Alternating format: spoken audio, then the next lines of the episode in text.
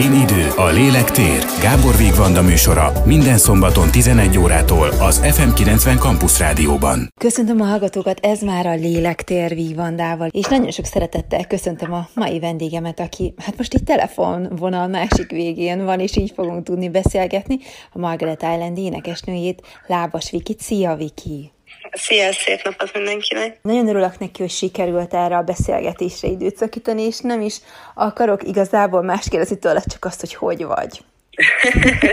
Köszönöm szépen. Jól vagyok igazából. Hátunk mögött van most már egy a nyári fesztivál szezon, meg gőzerével készülünk vele párhuzamosan egy a a Szegedi Kortás Balettal a táncos turnénkra, ami most ősszel indul, úgyhogy aktívan és jól, az a jó, hogyha az embert foglalkoztatják, meg hogyha úgy érzi, hogy hasznos, meg jó dolgokat tud csinálni, úgyhogy köszönöm, jól vagyok. Mikor érsz el egyébként arra a pontra, amikor már nagyon elfáradsz? Hát lehet, hogy ilyen szempontból szerencsés alkat vagyok, mert azért bírom a strapát rendesen, meg hogyha meg nincs úgymond itt tennivaló, akkor így hirtelen így mindig keresek magamnak valami más elfoglaltságot, de talán még amikor elindult a, a zenekar és az első három brutál aktív év után éreztem úgy először, hogy így elfáradtam, azóta már nem annyira így hozzászoktam a, a tempóhoz. Ha már itt most megemlítetted az indulást, hát ez a tíz év, tehát jövőre. Mennyire érzitek azt a nyomást, hogy tíz év, és akkor most valamit csinálni kell, vagy nincs bennetek ilyen értelemben úgy presszió, hogy azt csináljátok, amit szerettek, amit a legjobban tudtok, ami a legjobbat hozza ki belőletek? Igazából pressziót azt egyáltalán nem érzek, ez a, ez a tizedik szőnapi évünk is nagyon izgalmas, nekik ígérkezik, hiszen nyilván készülünk új hangzóanyagokkal, még idén szeptemberben, most szeptember 13-án ki fog jönni tőlünk egy idegszállájúval nevezetű LP, amin lesz négy új dal, dal, amit még nem nagyon hallhatott a közönség, és utána pedig, amikor ráfordulunk a jövő évre, akkor pedig megjelenik az ötödik nagy stúdiólemezünk, így a tizedik szőnapunk kapcsán, amit majd nyilván meg fogunk ünnepelni egy nagy koncerttel a Budapest Parkban nyár végén, úgyhogy igazából sok minden nem fog változni, nagyon sok új információval próbálunk majd kecsegtetni a közönségünknek, hogy mégis mit gondolunk most a világról, mi történt velünk, és, és ezeket így, így próbáljuk összefoglalni a dalainkban, úgyhogy izgalmas lesz, meg jó év lesz, lesznek meglepetések, de, de most még az idei évet ússzuk meg kéz és láttörés nélkül, és akkor én már nagyon boldog leszek. Pont említett, hogy ugye milyen korszak, hogy én is azon gondolkodtam, hogy azért tíz évvel ezelőtt mennyivel másabb lelkülettel, tapasztalással indultatok ennek a közös munkának, és hogy ez vajon milyen korszak volt, és hogy gondoltátok-e azt, hogy ez ekkora évet fog leírni ez a közös munka, és hogy pont egymásból tudjátok tényleg ilyen értelemben a, a maximumot kihozni, hogy együtt tudjátok ezeket az inspirációkat megélni, és valami ilyen nagyszerű dolgot megalkotni. De nem voltunk felkészülve semmire, ugye mi még az iskolapadból kezdtünk el fesztiválzenekarrá válni, megérni így, a, így az évek során, úgyhogy abszolút ilyen tojáshéja, még a fenekünkön vágtunk neki a nagy turnébuszozásoknak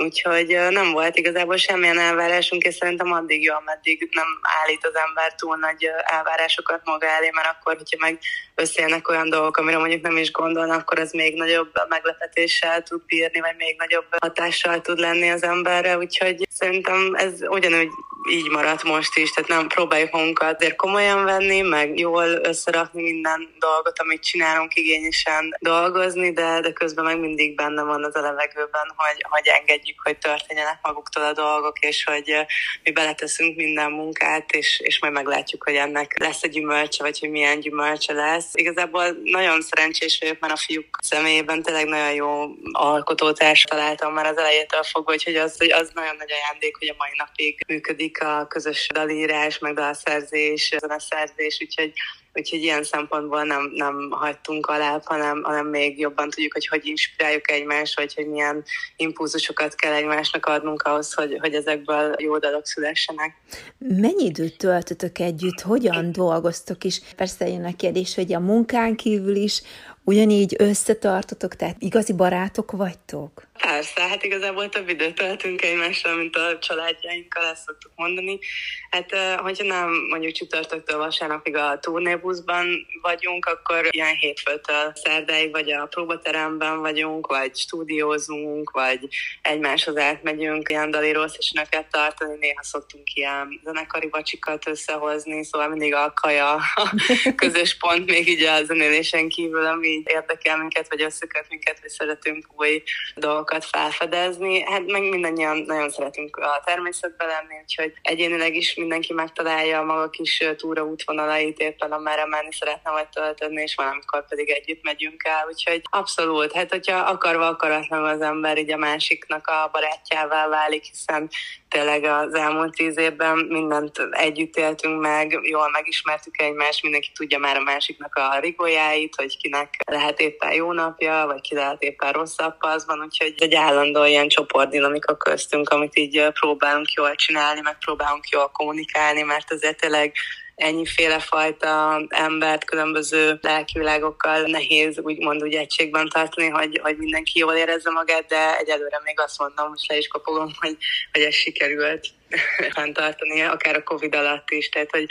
ott mutatkozott meg igazából, hogy mennyire tudunk összefogni, vagy mennyire tudjuk egymást támogatni a, a nehezebb időszakokban is. Pont azon gondolkodtam, hogy amikor elindultatok, ugye, akkor a létszám nem ugyanaz volt, mint ami stábbal most dolgoztok. És hogy a tíz év és a személyiségnek a változása, meg a sikerek, meg a tapasztalások fordíthatják egészen másfele is az embereknek a gondolkodását, de hogy, hogy az mennyire jó, hogyha az alapok megvannak, és ugyanúgy az a fajta összekapcsolódás megvan, és abban tudtok létezni, vagy támaszkodni, ami, ami akkor kialakult, ami ott akkor összekapcsolódott tíz évvel ezelőtt, vagy majd tíz évvel ezelőtt köztetek. Igen, hát teljesen mások voltunk, tényleg nagyon-nagyon fiatalok voltunk, és még így feljelmentünk a falnak uh, állandóan. Ez nyilván mostanában is azért jellemző ránk, de, de szerintem azért mindenki így lecsitult, vagy hogyha valaki éppen teljesen másban van, akkor azt is szerintem nagyon jól tudjuk kezelni, meg adunk mindenkinek teret arra, hogy így kibontakozhasson egyénileg is, és utána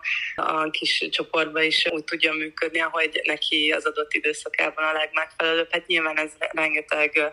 önismeret, meg belső ilyen workshop-szerű munkálatok, hogy tartjuk egymás kezét, vagy fogjuk egymás kezét, és, és együtt megyünk tovább. Tehát ez, ez mindig nagyon hullámzó, ez ugyanolyan, mint egy, egy párkapcsolat, hogy, hogy mindig vannak magasságok, meg mélységek, meg vannak, amikor kicsit mást gondolunk a világról, de, de a zeneink, meg, meg az, amit képviselünk, az, az tényleg egy elég biztos alapokon nyugszik, és az, az nem változott az elmúlt tíz évben sem, és ez így, így mai napig összetart minket. Valahogy az nem, hogyha nincs ilyen ego harc, meg ilyen erőfitoktatás, hanem hogy ugyanaz a célja mindenkinek, az, az visz előre leginkább. Abszolút. Persze, hát azt szerintem mi a, hát legalábbis én csak a saját házunk tájáról tudok beszámolni, úgyhogy mi az egónkat az eléggé hátrahajtuk már a legelején, és nem, nem csináltunk soha semmiből ilyen önérzetes kérdéseket, vagy, vagy vállalásokat, úgyhogy az ego az abszolút nem fér bele. Szerintem, hogyha valaki próbál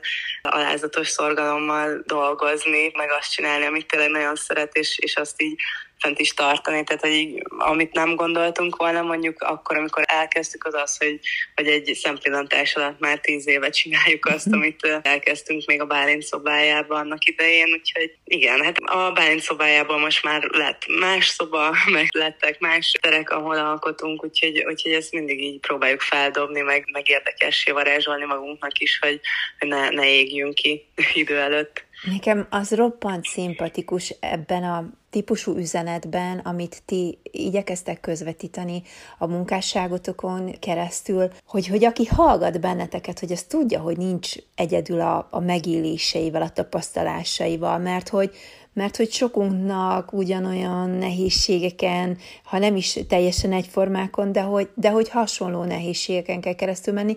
és ez a fajta itt vagyunk melletted, és nem vagy egyedül, ez szerintem hihetetlenül fontos a mai világban. Hát igen, ez olyan, hogy, a, hogy az emberek elfelejtik, hogy milyen embernek lenni, vagy milyen úgy fordulni a másik embertársunkhoz, hogy empátiával és odafigyeléssel, és szerintem itt az odafigyelésen van a kulcs, hogy, hogy a zenének mindig is az volt a feladata, hogy összehozza az embereket, hogy tényleg azt érezzék, hogy mindannyian ugyanazokon a nehézségeken és, és jó dolgokon megyünk keresztül, nyilván mindenki más szinten a saját maga megéléseink keresztül, de vannak közös pontok, hogy mindannyian tényleg emberek vagyunk, sebezhetőek vagyunk, de ugyanakkor pedig elérhetünk olyan dolgokat, amik, amikről nem is álmodunk, mert mindig bejöhet valami olyan faktor, ami, ami meglepetésként szolgál, úgyhogy igen, ez fontos, és hogyha ez átjön a zenénken, akkor én annak csak nagyon örülök, mert mi is tényleg így éljük a hétköznapjainkat, hogy, hogy ne legyen elnyomás, meg ne legyen az, hogy valaki nincs megértve, hiába vannak nézeteltérések. El szoktuk mondani, hogy oké, okay, elfogadom, hogy neked ez a véleményed, de, de attól meg mi, mi gondolhatunk mást a világról, és lehet ugyanúgy együtt csinálni ezt az egészet, úgyhogy igen, hát remélem, hogy ez egy jó, jó példa. Mikor hitted el, hogy ez tényleg siker lesz? Tehát például amikor a Pródi János felkeresett benneteket is, akár itt tényleg a mai napig, hogyha ha tud, akkor segít jó tanácssal, vagy mentorálással igyekszik ellátni benneteket, tehát hogy mi volt az a pont, amikor azt gondoltatok, hogy ez tényleg komolyra fordult, hogy itt nem csak a szobában zenélünk, hanem, hanem itt, itt az országos siker lesz. Mi nagyon-nagyon hamar megtapasztaltuk azt, hogy az első évünkben már ott láttunk a akkori Volt Fesztiválon, meg utána az összes fesztiválon a szigeten mindenhol felléphettünk, hogy mi zenekari kutatókra kezdtünk el járni, és Csetamás programban résztvevő zenekar voltunk, és minden szakmai elismerést is megkaptunk már az elejétől fogva, szóval nekünk először inkább a a szakmától jövő visszajelzés volt az, ami azt mondta, hogy ezt érdemes csinálni gyerekek, és akkor utána nyilván, amikor berobbantak dalok, meg, meg az embereket megérintettek a, a dalszövegeink, akkor pedig volt egy elfordulás, hogy jaj, ezek a gyerekek most így feljöttek, és hogy akkor mi lesz a, a mi saját kis féltett kincseinkkel, aztán utána, amikor meg már így 5-8 évvel ugyanúgy találkoztak velünk a backstage-ekben, akkor akkor meg már megszokták, hogy igen, ők, ők a, így a magyar zenei életrészei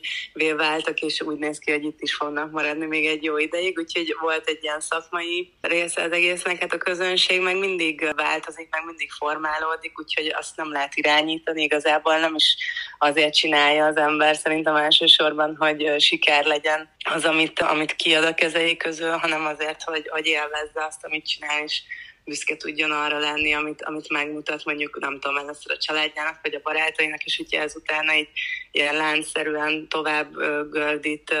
eseményeket, vagy találkozásokat, az pedig egy hatalmas ajándék. Igazából ez az a faktor, amit sosem lehet kiszámítani, hogy meddig marad meg, vagy hogy meddig fenntartható, meg hogy meddig érdekes ez az embereknek, vagy mennyire tud még adni az embereknek újat, vagy mondani olyat, ami, ami hozzátesz a hétköznapjaikhoz. Nyilván az tök nagy ajándék, hogy, hogy az embereknek a hétköznapjának a részeseivé váltunk, és hogyha bemegyünk egy zöldségesbe, vagy elmegyünk valahol vendégségbe, akkor van, amikor a háttérbe felcsendül egy-egy dalunk, és a mai napig ugyanúgy meglepődünk, mint az elején. Úgyhogy talán ezt az ilyen kedves, naív, ilyen gyermeki rácsodálkozást sikerült megtartanunk, és ez, ez is ad erőt, és nem, nem a sikerek úgymond a cél, hanem az, hogy mi jól érezzük abban magunkat, amiket csinálunk, és hogyha erre mások is rácsatlakoznak, az pedig egy ilyen nagy öröm bomba.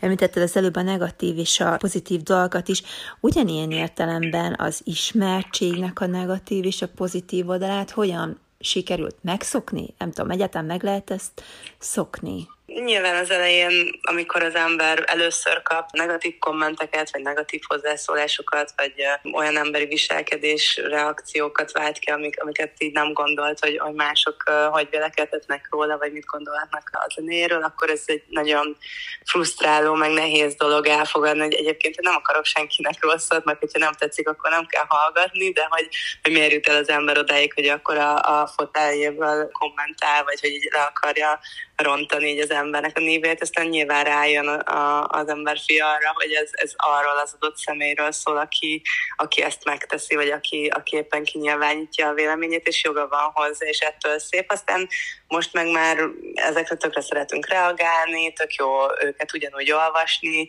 egyáltalán nem veszük már komolyan, tényleg egy olyan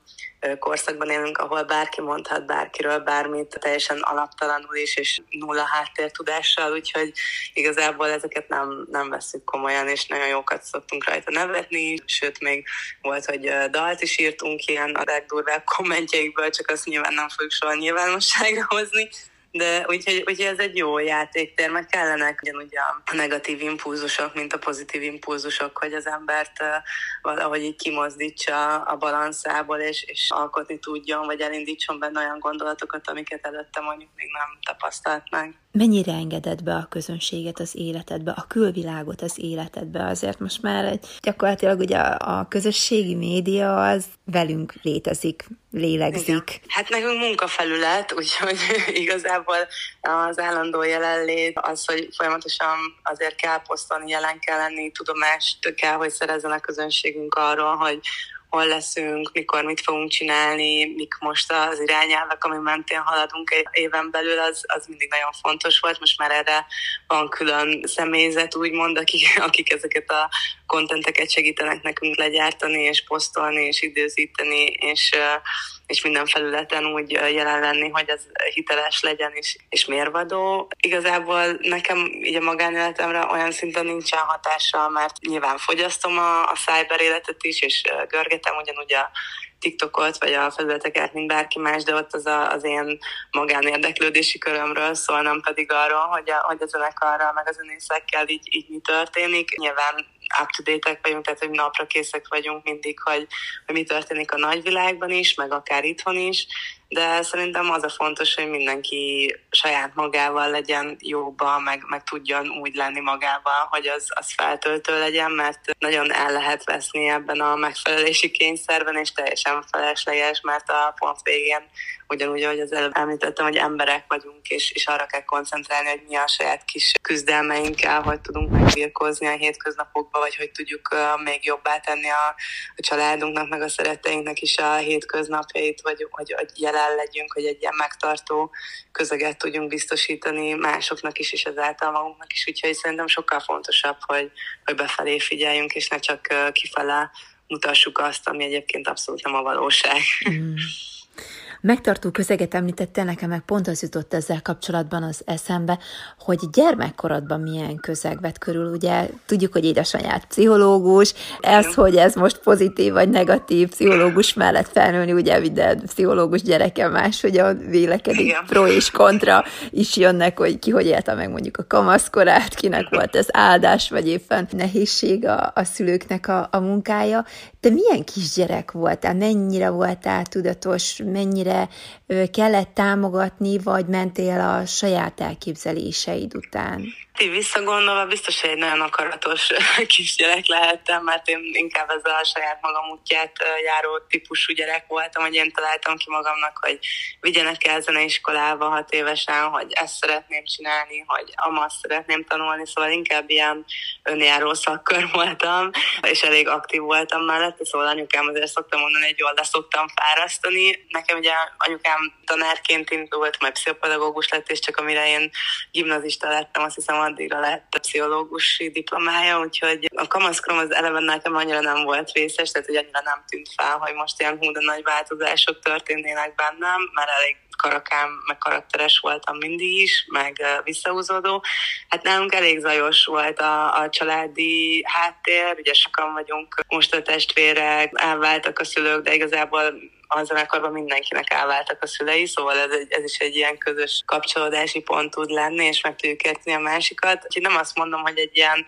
hiper-szuper támogató, megtartó közösségből jövök, vagy, vagy családból jövök, de, de nem lehetetlen hogy utána az ember felnőtt fejjel mit kezd ezekkel a feladatokkal, hiszen tényleg mindannyian azért is vagyunk talán itt a, azon a bolygón, hogy, hogy ezeket megfejlődjük, meg, meg tovább tudjunk lépni, vagy, vagy jobbá tudjunk tenni emberi kapcsolatokat. Úgyhogy nem tudom, azt látom, hogy a mai világban, hogyha mondjuk ilyen nagyobb képet nézünk, tehát hogy a, aki, aki mondjuk most lesz, nem tudom, világsztár, ott, ott abszolút evidens, hogy a, hogy a családi háttér az egy nagyon-nagyon erős támogató közegnek kell, hogy legyen, hogy ezt az ember épészel mentálisan túlélje. Hát nekünk ez, ez másképp alakult, meg másképp jutott, de, de mindenki abból gazdálkodik, meg abból főz, ami van, és lehet, hogyha nem így nőttünk volna fel, akkor, akkor nem születtek volna ilyen dalok, és nem, nem tudnának ennyien rácsatlakozni az üzeneteinkre, úgyhogy mindennek meg kell próbálni a pozitív oldalát nézni. Mennyire hiszel abban, hogy dolgok nem véletlenül történnek velünk, hogy nem véletlenül van olyan tapasztalás, amit megélünk, hogy nem véletlenül történnek velünk úgy a dolgok, amiből aztán, ha összetörünk, akkor, akkor lehet, hogy még erősebben tudunk felállni, példát mutatva ezzel másoknak is. Én abszolút hiszek benne, hát eleve az én szakmám az, hogyha én úgy szoktam néha megfogalmazni, hogy tényleg egy ilyen levegő buborék, hogy így nem, nem lehet megfogni azt, hogy vagy egy dal. Azon kívül, hogy van fizikai formátum mondjuk egy lemezen, vagy egy bakeliten, de hogy igazából ezt nem lehet megfogni, azt nem lehet megszámolni egy dalt, nem lehet matematikai képlet egyáltalán belőle. Nyilván lehet, hogyha valaki nagyon neki áll az ilyen programokban megírt dalokat lefejteni matekra, de ezt nem lehet megfejteni. Én is nagyon sokat dilemmázok ezzel, mert tehát, hogy azért inkább ilyen két lábbal a földön járó embernek tartom magamat, de közben meg amik velünk történnek, vagy amit mondjuk ihletnek nevezünk, az egy irányíthatatlan dolog, vagy egy, vagy egy olyan állapot, amiről, amiről nem lehet úgy beszámolni, na, hogy ez most fog megtörténni, hanem az, az csak úgy megtörténik magától, és, és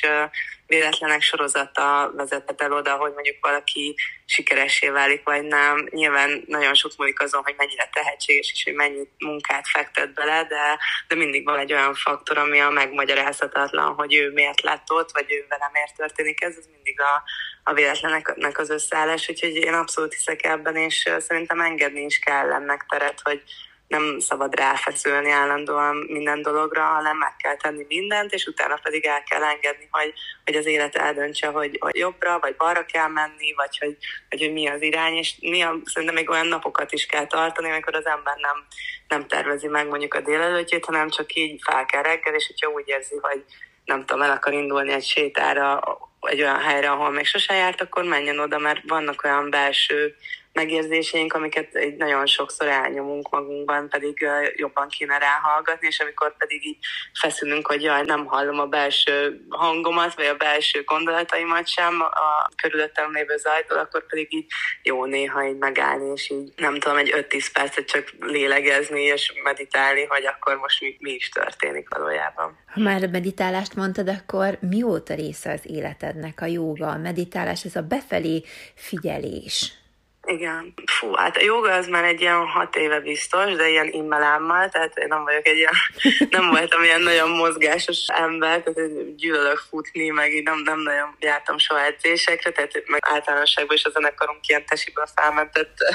emberekből áll össze, de a jogában azért megtalálja, főleg Covid alatt is álltunk nagyon a, a Kristóffal, meg a Bálintal, hogy nyújtsunk, meg jogázunk, mert, mert tényleg vannak olyan álló, kitartott pózok, ahol kénytelen kelletlen az ember így befele figyelni, hogy, hogy meg tudja csinálni, és, és el kell jutni az, az elcsendesedésig. A meditáció maga, hát sokfajta meditáció van, ugye én nagyon szerettem régen ezeket a vezetett meditációkat, ami inkább ilyen tudat irányításnak szokták inkább hívni, mert, mert a, a, nem tudom, sok jogi azt mondja, hogy az a meditálás, hogyha kimegy az ember egy erdőbe, és akkor leül egy fatövőbe, és akkor ott van órákat, és nem csinál semmit, és ott így csak lélegzik, de valamikor ez is megy, nyilván meg kell találni ezeket a pillanatokat. Én nagyon szeretek kapcsolódni a természettel, úgyhogy nekem a, a meditálás, vagy a magamban lévő gondolkodás, az, az inkább azt jelenti, hogy, hogy vagy nagyon sokat gyalogolok, vagy kim vagyok a természetben, vagy állatok között vagyok, és akkor kicsit így, így rendeződnek a gondolataim. A véletlent is említetted az előbb, hiszel benne? A véletlenben persze, abszolút. Igen, igen, igen, igen.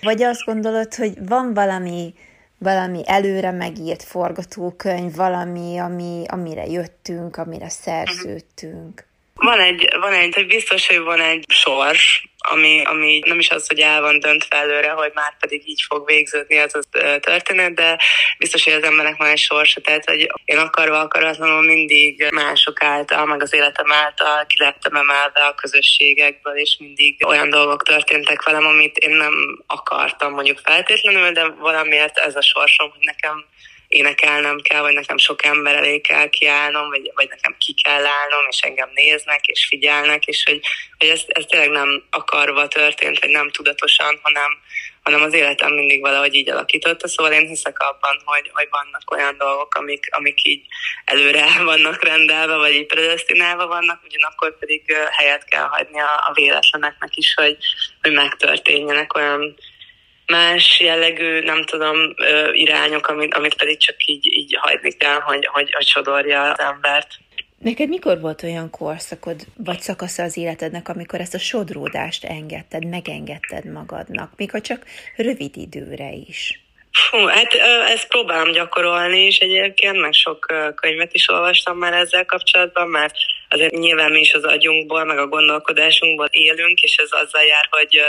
hogy állandóan a fejünkben vagyunk, és, és akár túl is gondolunk dolgokat, és ezt így meg kell tanulni elengedni. Nem mondom azt, hogy én, én ezt így, így megtanultam, hogy hogyan menjek az áramlattal, vagy a flow élményekkel, vagy a sodródással. Nyilván minden koncert egy flow élmény, tehát hogy ott tényleg egy olyan állapotba kerül az ember, ami történik magától, és nem kikapcsol, és, és tehát már egy ilyen automatizált dologgá válik mondjuk az éneklés maga, vagy hogy az, hogy tudom a dalszövegeket, és nem kell gondolkoznom a következő sorokon, nem így hagyom, hogy így áramoljon valami energia kifele belőlem, és hogyha pedig visszakapok a közönségtől valamit, az pedig tök jó.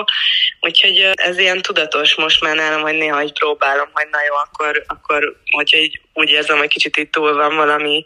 agyalva vagy tolva, akkor, akkor tudatosan így próbálom leállítani az agyamat, hogy, hogy csak így engedjem bele magam a szituációkba. Mivel kapcsolódsz ki? Mi tölt fel? Még a sétáláson, meg a természetben töltött állatokkal töltött időn túl? Nagyon szeretek kiállításokra járni, nagyon szeretek másoknak a koncertjeire járni, szeretem a táncelőadásokat megnézni. Igazából én a művészetekből nagyon sokat tudok inspirálódni, vagy a diszkográfiákból, vagy más úgymond nagy embereknek az élettörténeteit nagyon-nagyon szeretem olvasni. Igazából hát filmekre meg sorozatokra egyáltalán nincs időm, úgyhogy ez nem, de, de inkább egy a művészeti ágak, és abból bármi, tehát hogy lehet ez fénytechnikától elkezdve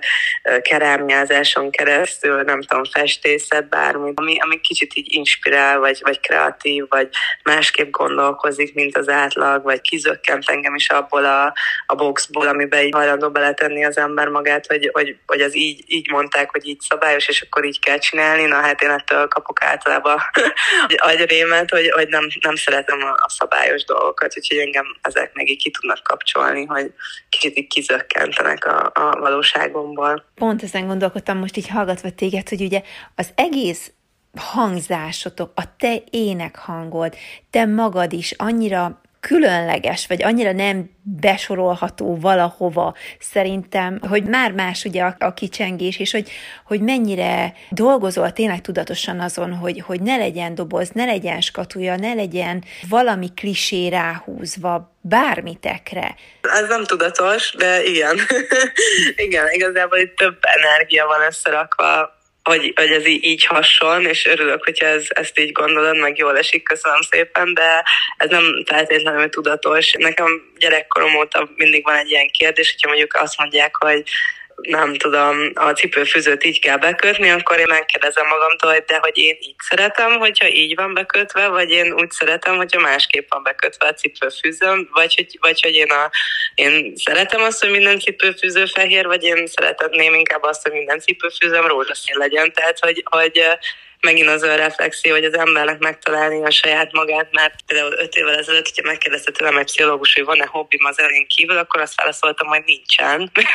mert nem jutott rajta kívül semmi más eszembe, mert hogy annyira belekerültem egy ilyen malomkerékbe, és, és meg kellett tanulnom újra felfedezni, ugyanúgy, hogy eljárok kerámiázni, a Bálint eljár kutyával futni, a Kristóf most akadémiát végez, tehát hogy mindannyiunknak megvan a, a saját uh, útja amellett, hogy, hogy zenél, mert azért ez egy véges szakma, meg véges dolog, és tényleg mást is kell csinálni, de fontos, hogy az ember mindig tartson egy ilyen reflexiót, hogy, hogy én tényleg így gondolom, vagy én, én tényleg ebbe a skatujában gondolkodom, vagy ebbe szeretnék beletartozni, és ezzel tudok azonosulni, és ezt tesz boldogá, mert valakit pedig ezt tesz boldogá, hogyha azt mondják, hogy így kell bezárni egy, egy ajtót, vagy hogy így nyílik ki egy ablak, akkor ő ezt elfogadja, és ő ettől érzi magát biztonságban. Hogyha mondjuk én úgy érzem, hogy nem felfele kell, hogy a bukó ablakot kinyissam, hanem az oldalt irányba szeretném kinyitni, akkor úgy nyitom ki. Tehát, hogy, hogy ezek ilyen, ilyen fán dolgok, amiket így, így jó megcsinálni néha, hogy az ember így, így legalább magát is megmosolyogtassa a szürke hétköznapokban. De hogy ehhez kell egy,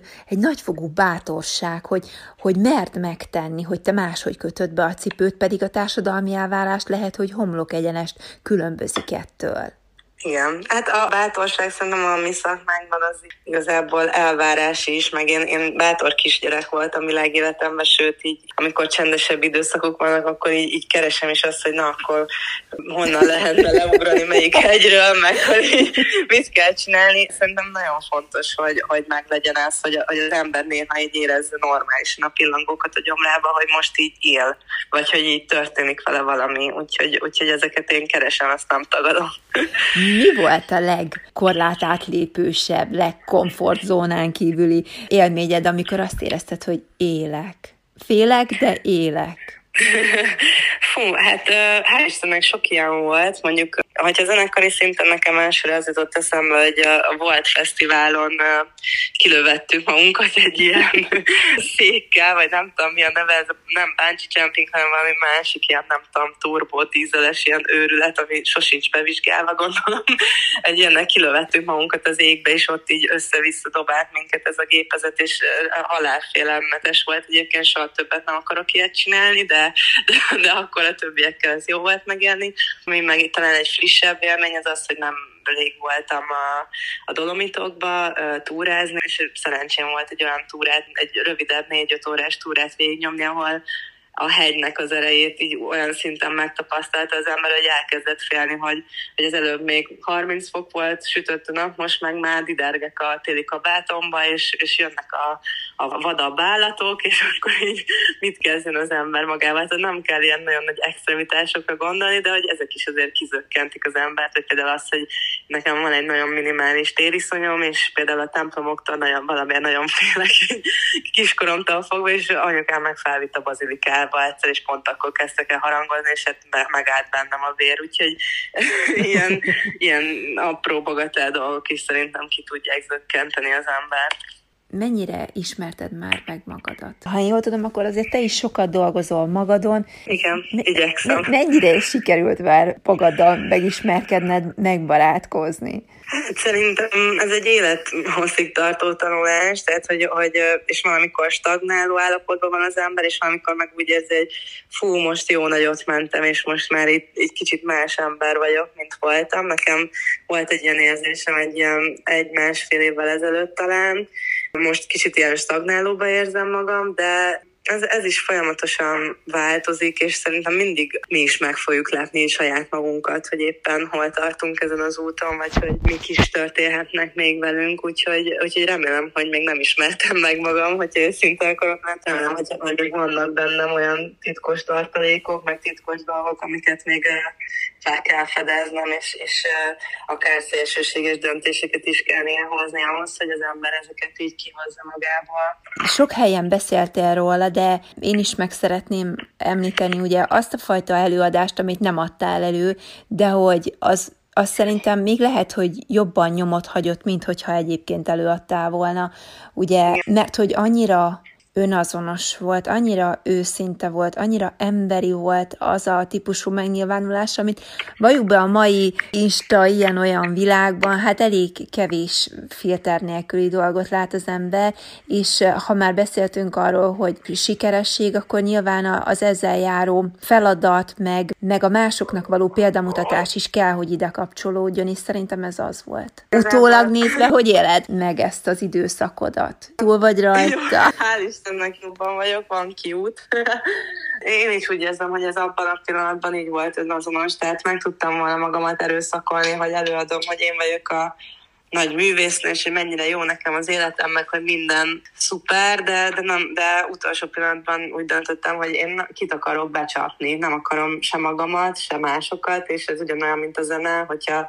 hogyha valaki nincs jól a színpadon, vagy valaki átveri a közönségét, azt, azt egyből megérzi a közönsége, és, és érzi valami furcsa. Úgyhogy én úgy voltam vele, hogy ezt felvállalom, és azt szerintem nagyon fontos, hogy beszéljünk ugyanúgy a gyengeségeinkről, vagy a gyenge pillanatainkról. Ugye nekem a magánéletemben nagyon nem látnak úgymond bele az emberek, de ott azért kicsit így ezt így felszíre hoztam, amit abszolút nem bánok, mert, mert ez is én vagyok, vagy ez is hozzátartozik a hétköznapjaimhoz, úgyhogy én, én azóta is kapok leveleket, emiatt a beszélgetés miatt, és azóta is nagyon sokan írnak, hogy mennyi erőt adott nekik, úgyhogy, úgyhogy ezért érdemes volt felvállalni az embernek a nehezebb napjait is. Ugye ez egy TEDx-es előadás lett volna, ami, ami a, talán egy olyan időszakodban volt, amikor minden is összejött, és kicsúcsosodott, és akkor azt mondtad, hogy nem. Igen, ezt, igen, igen. Ezt így tovább nem, hanem, hanem akkor őszintén azt mondom, hogy elég. Igen, hát van ilyen, amikor az embernek tényleg így azt kell mondani, hogy, hogy elég és ne tovább, és most kicsit így, így hadd had rendezzem az idegszálaimat, és így hasonlítsam ki az idegszálaimat azzal, hogy, hogy ezt elmondom, ez nekem is nagyon sokat segített, mert nyilván adott egy feloldozást, meg egy felszabadulás érzést, meg egy, ez is egy hát nagyon gyakori szó, komfortzónán kívüli érzés volt, mert tényleg azért összeszedettek szoktunk lenni, de meg egy tedeszes beszél, de általában hónapokat készülnek emberek, és, és hát igen, előtte való héten ezt így felülírni, ez mindenkinek egy, egy ilyen elég érdekes momentum volt, így amikor az arcokat megláttam, hogy egy gyerekek, oké, ezt tök szépen felépítettük, de hogy én most nem ez vagyok, vagy hogy én most rám nem ez a jellemző, meg nem ezt akarom kommunikálni, mert úgy érzem, hogy, hogy az az őszinte, hogy elmondom, hogy abban a pillanatban nem vagyok jól, összetörték a szívemet, túlterheltek, kihajtottak, stb. És, és, és most, most egy üresedési állapot fog valószínűleg elkövetkezni az életemben. És tényleg rengeteget adott az embereknek, tehát hogy ez hihetetlen, hogy szerintem ez már lassan öt éve történt, vagy nem tudom hány éve volt, de, de még a mai napig feljön, és, és írnak emiatt nekem, és ez tök jó érzés, hogy, hogy akkor mégis van értelme annak, hogy az ember őszintén vállalja fel magát, és azt, amit gondol, meg amiben éppen van, mert ezzel lehet a legtöbbet segíteni másokon is. Még egy rövid kérdés így a beszélgetésünk végére. Milyen terveid vannak azon túl, hogy egyszer azt mondtad, hogy 90 évesen a színpadon szeretném meghalni. Hát reméljük, hogy nagyon sokáig fogsz élni, de hogy milyen, milyen terveid vannak? Igazából ezt az önismereti utamat azt így szerintem szeretném tovább folytatni és fejleszteni, és tényleg minél többet megtudni magamról és, és ezáltal másokról, meg hát szeretnék boldog ember lenni, aki, aki boldogan áll másokhoz is, és nem a, nem a rosszat látja, nem furakszik, nem hátulról jön, hanem, hanem őszinte és belenéz a másik szemébe, nem tudom, 40 év múlva is, és ugyanúgy tud örülni akár egy koncertnek, vagy egy megkeresésnek, vagy bármilyen kihívásnak, amit így maga elé állít, úgyhogy nincsenek ilyen nagyon nagy elérhetetlen tervek a, a fejemben, én csak szeretnék így jó ember maradni, meg lenni, és nem, nem szeretnék így befásulni és kiégni, hanem, hanem minél többet adni, és ugyanúgy fel is töltődni ezekben a pillanatokban, amiket itt eltöltünk a Földön. Viki, bármilyen terved is legyen a jövőre nézve, én nagyon sok sikert, meg erőt kívánok neked. Nagyon jó energiákat hozzá. Köszönöm hogy, szépen, hogy sikerüljön minden, amit ja, eltervezel. Köszönöm, Viszont. hogy itt voltál, és beszélgethettünk. És hát jó Én utat köszönöm. bármerre is szaladja az országban éppen. Köszönöm szépen, és viszont ugyanúgy jó energiákat, és köszönöm szépen a beszélgetést. Örülök, hogyha így, így találkozhatunk legalább így a, a telefonokon keresztül, meg az éterben. Kedves hallgatók, ennyi volt már a lélektér. Tartsanak velünk legközelebb is, én itt leszek és várni fogom önöket. További kellemes rádiózást kíván a szerkesztő műsorvezető Gábor Vigvanda. Én idő, a lélek tér. Gábor Vigvanda műsora minden szombaton 11 órától az FM90 Campus Rádióban.